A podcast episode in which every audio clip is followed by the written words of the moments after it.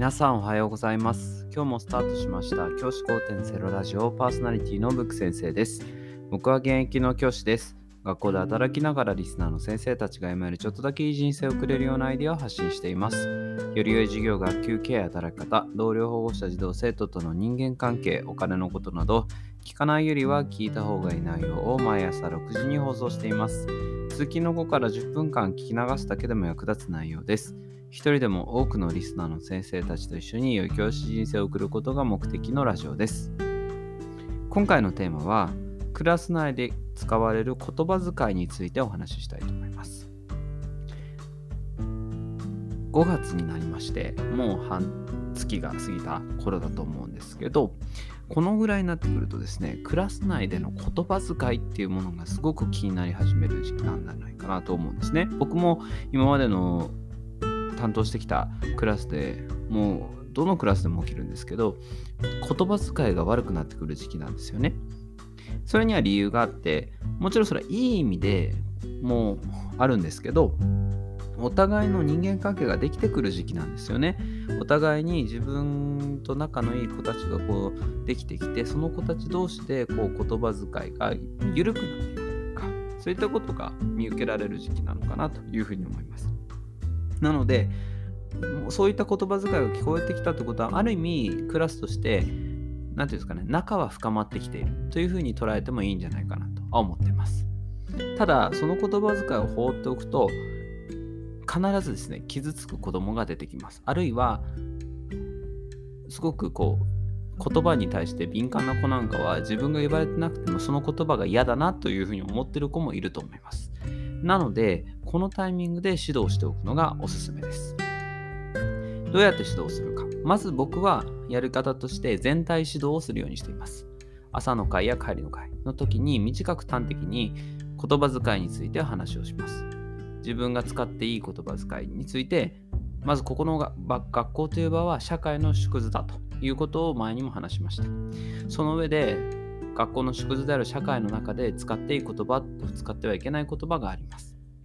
先生たちも大人になってから、私たちも大人になってから使っていい言葉と使ってはいけない言葉の区別をしています。例えば、死ねだったりとか、お前うざいとかバカとか、そういった言葉遣いはしないようにしています。それは大人になって社会に出た時に相手に対して評価を下げる言葉であるし自分自身の評価も下げる言葉であるからです皆さんは中学生あるいは小学生。もう言葉について区別しなければいけない時です。どんなに仲がいい友達でも親しき仲にも礼儀ありです。必ず相手を思いやる言葉遣いを使っていきましょう。仲のいい仲の良さは言葉ひどい言葉じゃなくても表すことはできます。クラス内で使われている言葉が相手にどんな影響を与えるか、そこまで考えて言葉を発しましょう。というような話を大体するようにしています。で、この話をして、まあ、この話をしてこう理解できるような子たちっていうのは、まあ、元からいいこと言われるような子たちですよね。あ、先生こういうこと言ってる言葉遣い気をつけなきゃなんて思ってる子は大概は、あの、元から言葉遣いがちゃんとしてる子たちなんですよね。なので、そういった子たちにまず、あ、言葉遣い先生は気にしてるんだなっていうことをまず気づかせること。これが大事なポイントになります。そうすると中には、そういうこと言っちゃダメだよっていうふうに言ってくれる自分の先生たちのサポーターになるような人も出てくると思います。そういった子たちをどんどん作っていくのも大事だと思います。ですね。まず1つ目。で、そしてその言葉を発した上で、ここからは個別指導になります。授業内とかで、あるいはクラスの休み時間とかで使ってはいけないような言葉を使っていた場合には、その場では指導はしません。その場で指導してしまうと、その子のね、威厳を保てなくなってしまうので、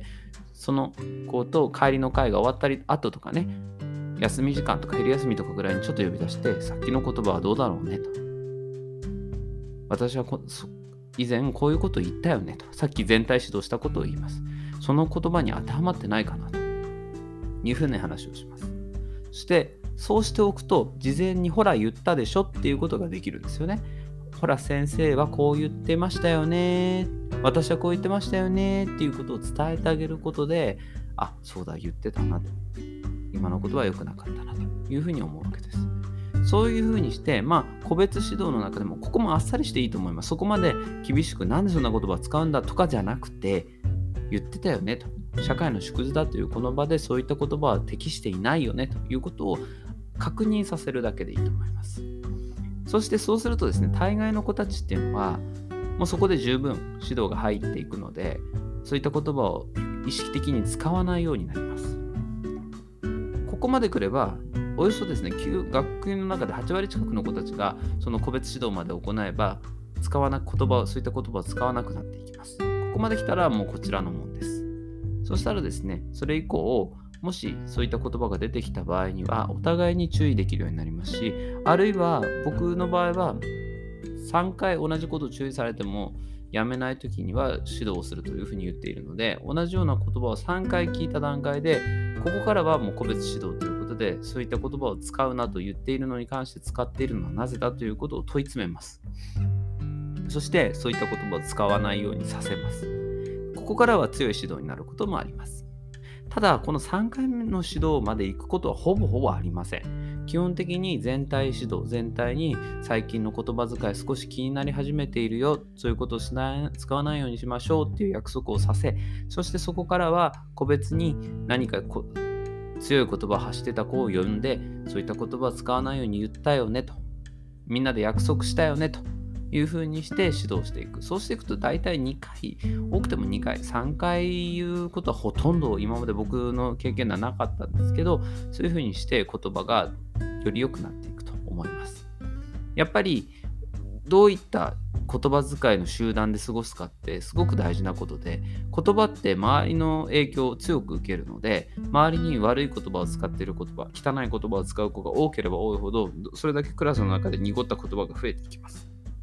そういった言葉が増えないような心遣いっていうのが大事になってくると僕は思っています。じゃあ今日はこの辺で起立で着席さようならまた明日。